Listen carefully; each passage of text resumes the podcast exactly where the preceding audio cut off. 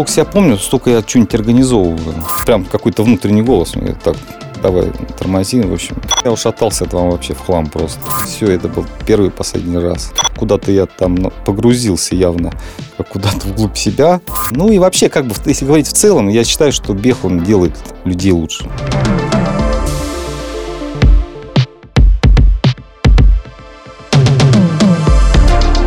Всем привет! С вами снова я, Алла Соколова, ведущая и автор идеи второго сезона подкаста New Runners «Побежали». В прошлом сезоне мы говорили о беге в целом, о режиме питания и тренировках. Наши ведущие раскрывали секреты правильного отдыха и даже затронули сферу допинга. Тема, которая идет сквозь все выпуски нового сезона, это тема мотивации. На ее фоне мы раскрываем личные истории наших героев – кстати, новый сезон, как и прошлый, мы делаем вместе с командой подкаст-студии Терминвокс. И сегодня к нам в гости пришел наш хороший друг Дмитрий Черков. Дима – бегун-марафонец, организатор и директор исторического Волгоградского марафона и просто герой для многих. Об этом мы расскажем в нашем выпуске чуть позже. Ну, что, побежали?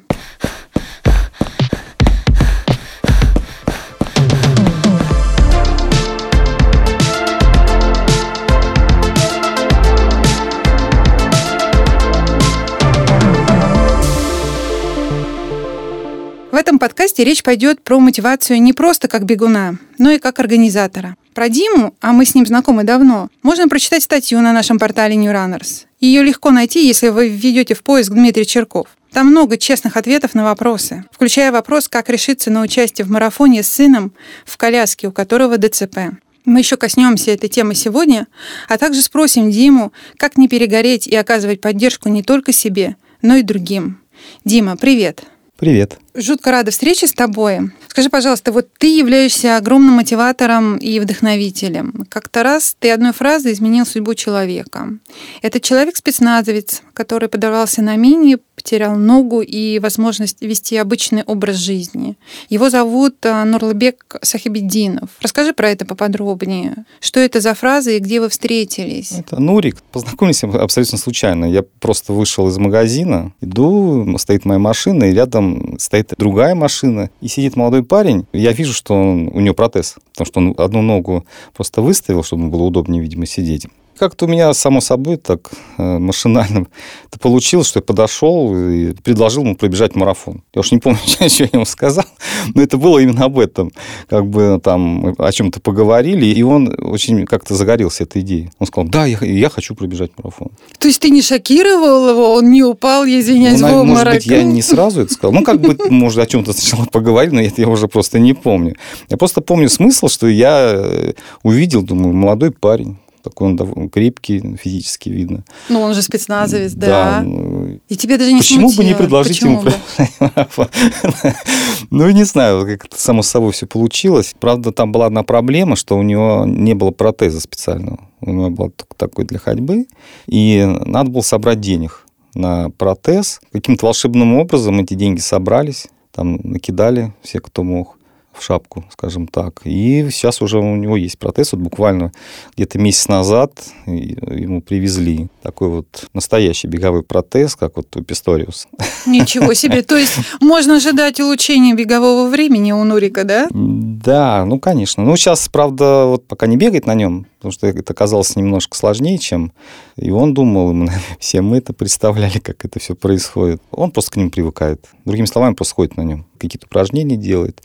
Ну, я думаю, что это просто дело времени. Ну, я думаю, что да. А скажи, пожалуйста, ты сказал, в шапку деньги собирали. Где вы собирали? Ну, это получилось так, что мы как бы, ну, и сами это об этом объявили, да. В соцсетях? Да, как обычно. Самое главное, что Нурик начал ездить по соревнованиям. Он съездил в Краснодар, Сочи. Там ребята с высшей лиги помогли угу. довольно большую сумму выделили. Какие-то еще мероприятия. Вот, ну, таким вот образом. Когда люди видят, они очень, ну, тоже вдохновляются этим примером. Им тоже очень хочется, чтобы Нурик действительно начал бегать. То есть они таким образом поддерживают? Да, как бы там не хватало энную сумму. И нам просто выделили друзья из Кёльна. Ну, это отлично. Скажи, пожалуйста, вот помимо личных и частных историй, да, ты мотивируешь тысячи людей, так как являешься организатором марафонов. Как ты к этому пришел? Именно к организации таких больших беговых событий для тысяч людей? Ну, честно говоря, я сколько себя помню, столько я что-нибудь организовываю. И это никогда не было моей работы, это был такой хобби. Я помню еще лет 30 назад, когда мы с друзьями просто организовывали старты для детей в парке у нас в Волгограде.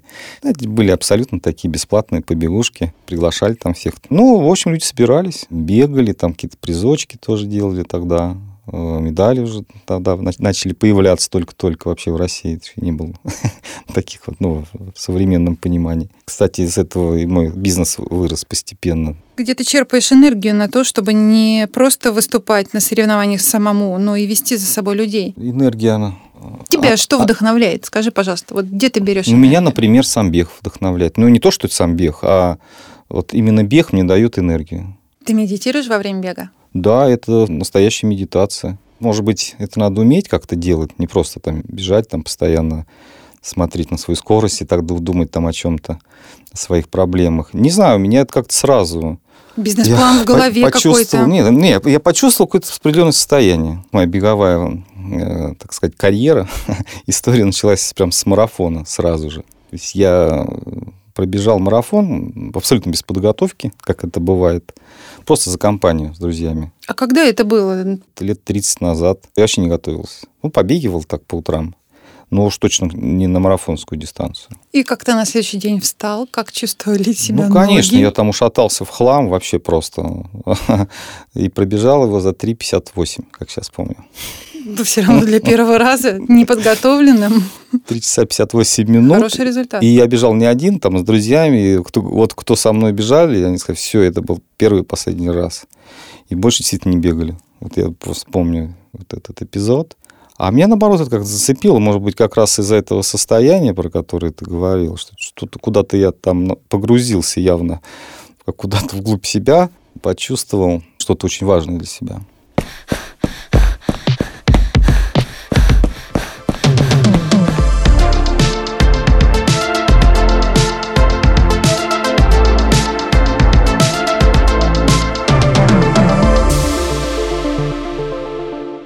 А в детстве ты занимался спортом? Нет, я вообще как бы был болезненный ребенок, освобожденный от физкультуры всю жизнь, со всякими там хроническими заболеваниями. Это я, я вот начал бегать -то как раз отчасти джогингом заниматься, когда сознательно начал уже сам жить своей жизнью, скажем. Ну и начал вносить туда некие элементы. И бег, вот он меня почему-то сразу вдохновлял, что бег – это вот вещь, которая может мне очень много дать. Ну и не только здоровье, здоровье я, наверное, в последнюю очередь думал на самом деле. Кто там в это время, в таком возрасте думает о здоровье.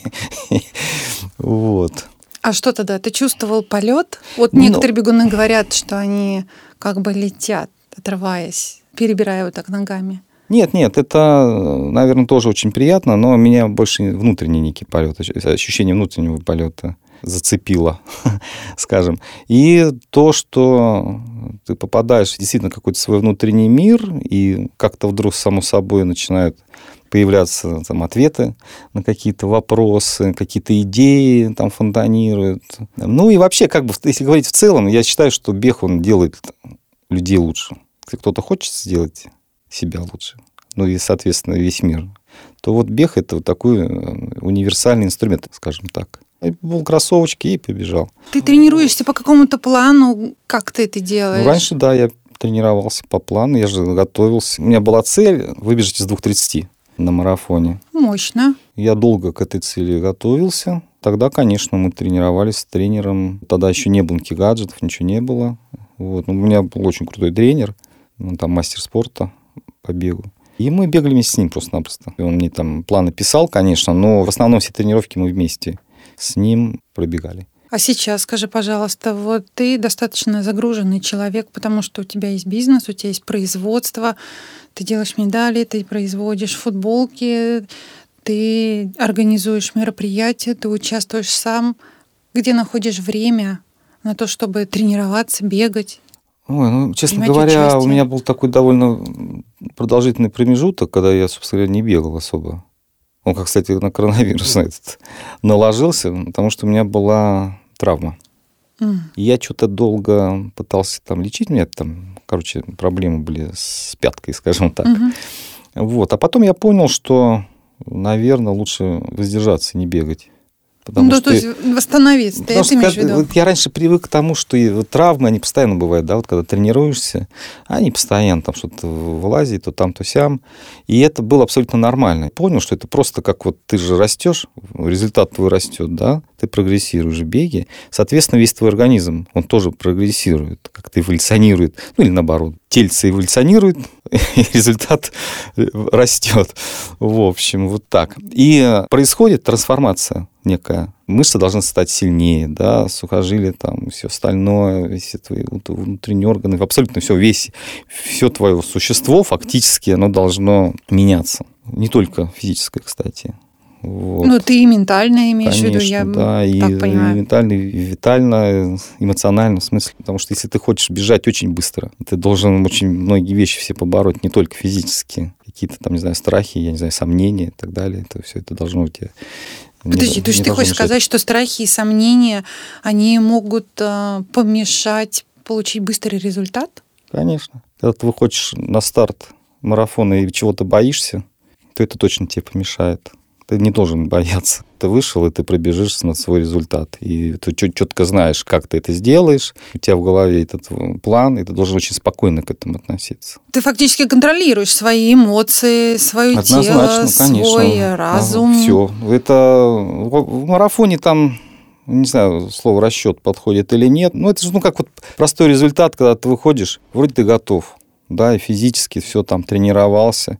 Вдруг раз там у тебя какой-то мандраж, внутри какой-то переполох, эмоции лезут, и ты начинаешь стартовать и понеслась, короче говоря. Сколько раз я вот это видел, даже причем у профессиональных спортсменов. И, ну, естественно, в конце человек либо сходит, либо сливается там, ну, результат уже совсем не тот. Ты должен это чувствовать. И это ощущение, оно как работает, как, по крайней мере, у меня. Если я там, допустим, быстро бегу, у меня прям какой-то внутренний голос мне говорит, так, давай, тормози, в общем. Это значит, что я быстро бегу. Хотя мне кажется, что я медленно бегу, да, физически. Если э, ощущение, что еле ползу, как бывает на старте марафона, ну, летишь. А финиш? Тогда что ты чувствуешь на финише? Ты расслабляешься или ты, ты чувствуешь удовлетворение результатом? Ну, это как дело пойдет. Как ты разложишься по дистанции, такой финиш будет. Либо он будет печальный, мучительный, из последних сил, там на зубах. В конечном итоге результат-то будет не очень при таком раскладе. Либо ты летишь на всех крыльях, да, из последних сил, но они у тебя все равно остались, и ты летишь, и ты наслаждаешься этим финишем, и они там не страдаешь точно. Это такой, не знаю, какой-то ядерный взрыв внутри, когда, ну, особенно вот эти последние два километра на марафоне, наверное, вот когда 40 километров, как я уже сказал, ты себя сдерживаешь, 5 километров себя сдерживаешь, 10, 15. Ты понимаешь, что ты идешь ровно, красиво, все в своем темпе. Тебе хочется быстрее, да, но ты себя держишь в ежовых рукавицах, а после 40 ты сдерживать тебя уже не надо. Собственно говоря, пробежал больше 130 марафонов, и они далеко не все были такие радостные, конечно. Я не помню, чтобы я сходил, но иногда приходилось пострадать. Но самые лучшие марафоны, это когда ты бежишь, вот как секундная стрелка, все четко.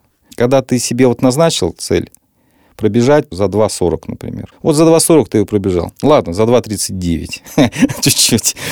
Вот это самое лучшее. Причем, когда вторая половина марафона быстрее, чем первая, это значит, все ты правильно сделал. Потому что когда ты тренируешься целенаправленно, там полгода, да, к марафону, ты же знаешь, какой результат тебе нужен. Конечно, можно себе нафантазировать, что там, а почему мне 2.35 не пробежать вместо 2.40? Ну, не прибежишь побежишь на 2.35, и получится вот о чем мы говорили, что в конце концов сольешься.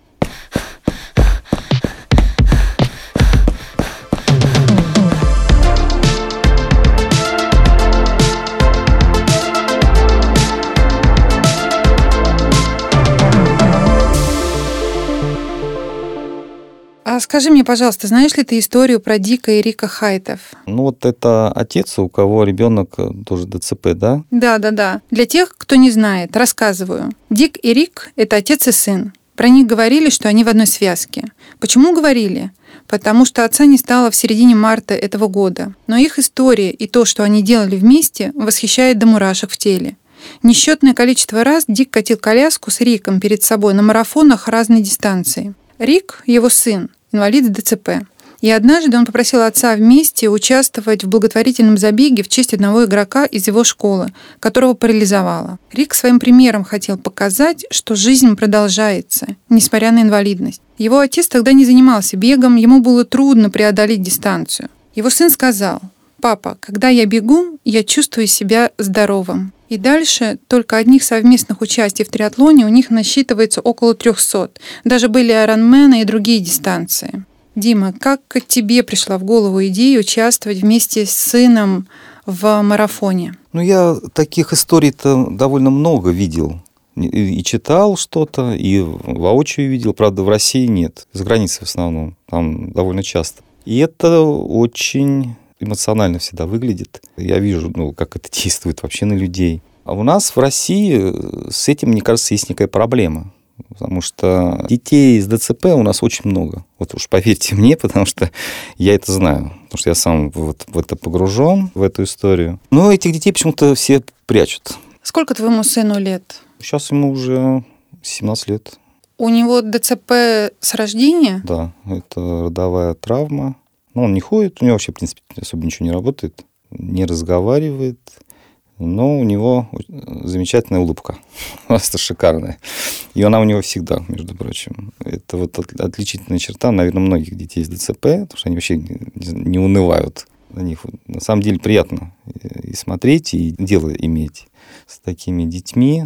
Но у нас это почему-то далеко не всегда так считается. Однажды мне позвонили ребята, Света из Москвы, она работает в фонде «Больше, чем можешь» у них проект, когда атлет берет коляску с ребенком, по-моему, не обязательно ребенок, там довольно взрослые люди уже, и участвуют с ними в марафоне, либо в какой-то другой дистанции. И вот она просто как-то так получилось, предложила мне поучаствовать. Мы просто, наверное, о чем-то общались, мы ну, давно знакомы.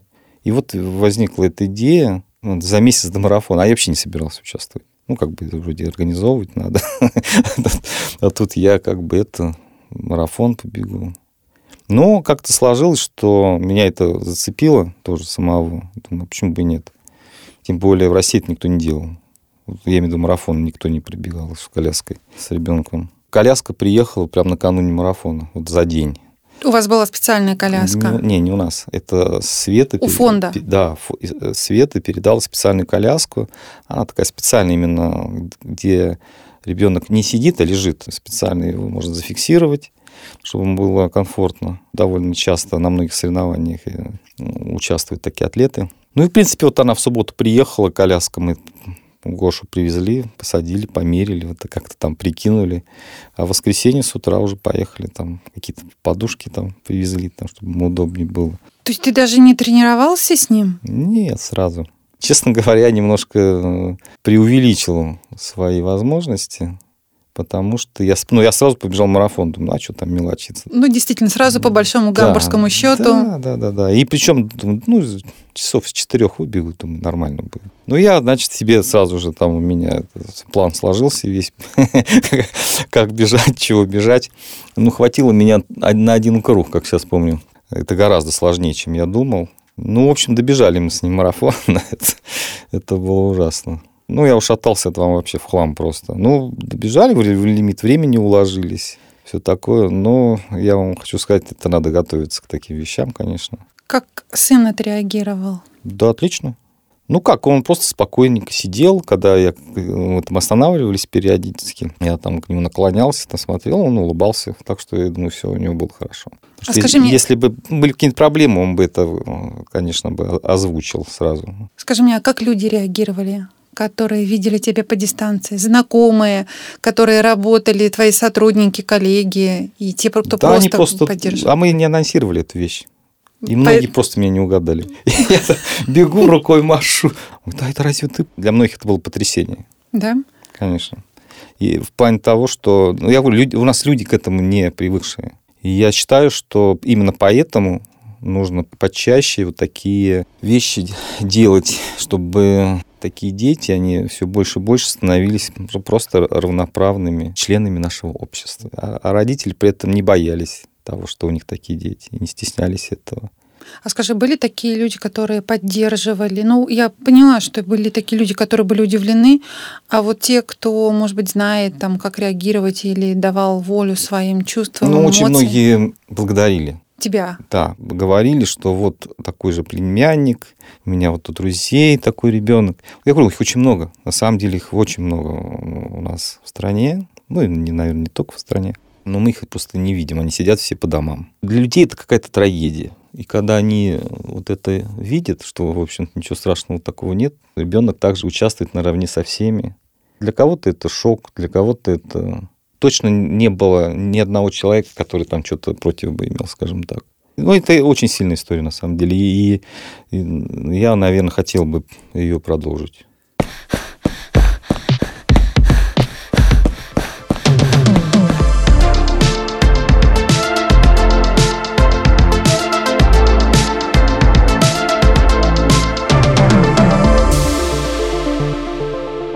Одном из постов в Инстаграм под фото ты написал «Пока ковыль цветет, а жаворонки поют, мы бегаем, плаваем и убираем нашу планету».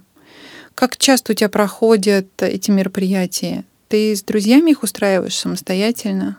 Ну, это был пост про мероприятие, которое было прошлой весной или летом. Так как было все закрыто, мы проводили так называемые партизанские забеги. Встречались где-нибудь за городом на природе и устраивали своего рода соревнования и по бегу, и свимран в Волгограде был, где мы бегали, плавали. Там, бежишь, там, ныряешь в пруд, проплываешь, выбегаешь, и так вот несколько раз. И вот, по-моему, это был пост как раз про одно из таких мероприятий. Но мы э, не просто бегали, мы сначала собираемся, убираем мусор. Ну, то есть это такой забег с плогингом. Ну, да, ну, это скорее разминка такая, плогинг, не забег, потому что сначала там чуть-чуть все разминаются, там пробежались туда-сюда, разбрелись, собрали мусор, в общем, все эти мешки убрали, потом проводятся соревнования, потом мы все это забираем по машинам и увозим. Вы делаете большое полезное дело. Дим, давай поговорим еще про Волгоградский марафон. Каждую весну это старейший забег, а он, кстати, проводится аж с 1985 года, набирает все больше участников. И у вас же не только волгоградцы бегают, к вам приезжают со всей России. Да. Ведь Волгоград это очень интересное место. Многие приезжают уже на протяжении многих-многих лет, участники. И это у них такая добрая традиция, потому что он у нас связан с 9 мая, с празднованием Дня Победы. И в это время Волгоград, он как-то особенно такой торжественный, праздничный, украшенный. Очень приятно там находиться, и люди с удовольствием к нам приезжают. Стандартные дистанции все. У нас километр для детей, такая уже традиция. Пятерка, десятка, полумарафон и марафон. На все вкусы беговые у нас дистанции. Ваш старт и финиш проходит на площади перед памятником Мамаева Курган? Нет, вот в этом году у нас трасса идет, ну, это фактически набережная. Угу. Только там очень длинная дорога у нас, прям идет вдоль Волги, 5 километров. И вот один круг получается десятка. Дорога новая, шикарный асфальт, перепад там фактически нулевой. У нас чемпионат России проводился четыре раза в Волгограде.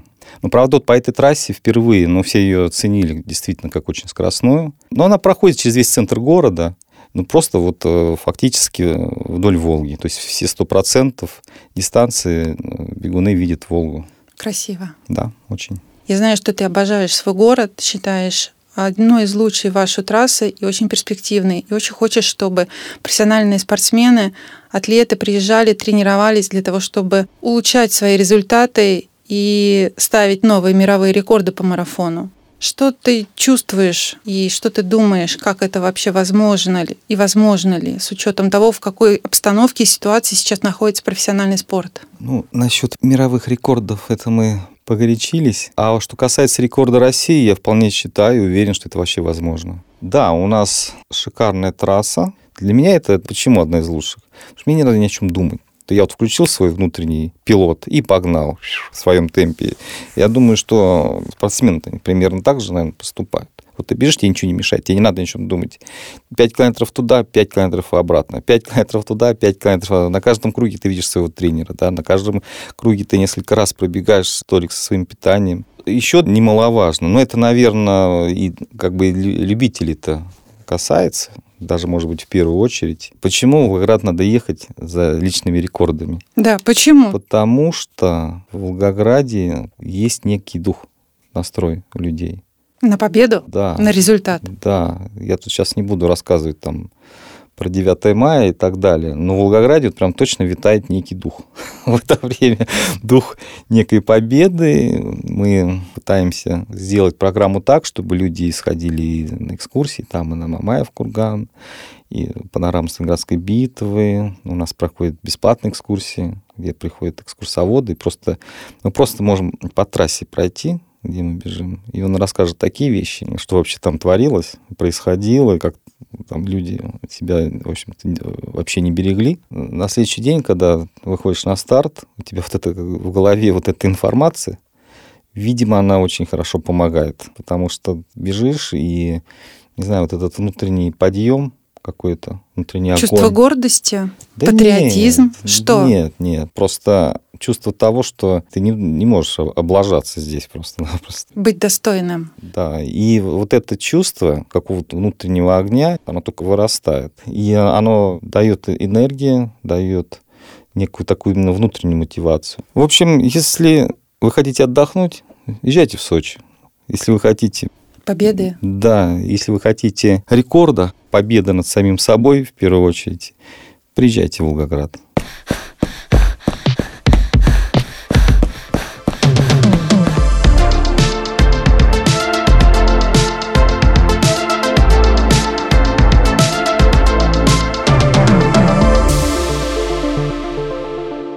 Дима, у нас есть рубрика «Постоянные вопросы». Это значит, что наш подкаст подходит к концу, и я задам тебе три вопроса. Можешь отвечать на них кратко. Первый вопрос звучит так. Какая у тебя цель на ближайший сезон? Ну, именно беговая? Да. Если бы я ее себе поставил сейчас, например, ну, я бы, наверное, поставил выбежать из трех часов на марафоне. Хотя бы вот так.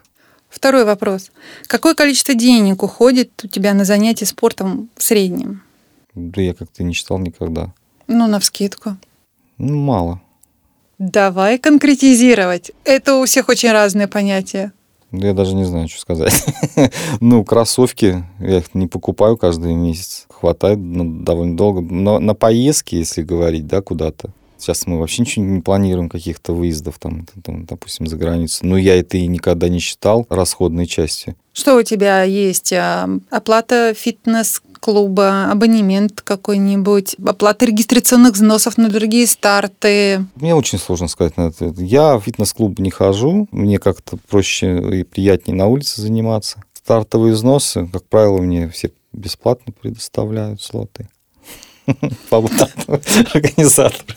Ну, не всегда, конечно, но это, как правило, я как бы и не плачу ничего. Ты знаешь, это вот сейчас вот из серии лайфхак Дмитрия Черкова, что бег может быть бесплатным. Ну а как? Ну вот если кто-нибудь из организаторов в Волгоград приедет, ну, естественно, я ну, бесплатно твои... допущу. Я знаю, что ты очень гостеприимен тут. Вот когда ты приедешь к нам на марафон, можешь сто процентов быть уверен. Денег я с тебя не возьму.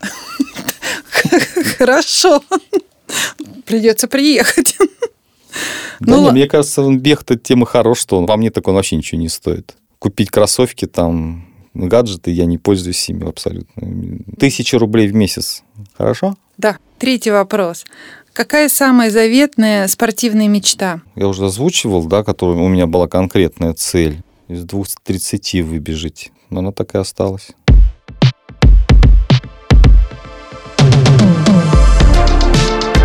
Дима, спасибо огромное за эту мотивационную и пробирающую беседу. С нами был Дмитрий Черков, бегун-марафонец, организатор и директор исторического Волгоградского марафона и просто герой для многих.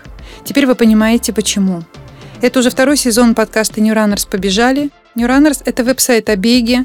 Там вы тоже можете послушать наши подкасты. А вообще, слушайте нас везде, где вы любите слушать подкасты. Подписывайтесь на нас в социальных сетях, ссылки вы найдете в описании. Ставьте оценки, пишите комментарии, советуйте нам героев и темы. Мы делаем этот подкаст интересным и полезным вместе с вами. Меня зовут Алла Соколова, ведущая, автор идеи второго сезона подкаста New Runners «Побежали». Мне помогают редактор Татьяна Батурина и команда подкаст-студии «Терминвокс», звукорежиссер Анастасия Мазуренко и продюсер Кристина Крыжановская.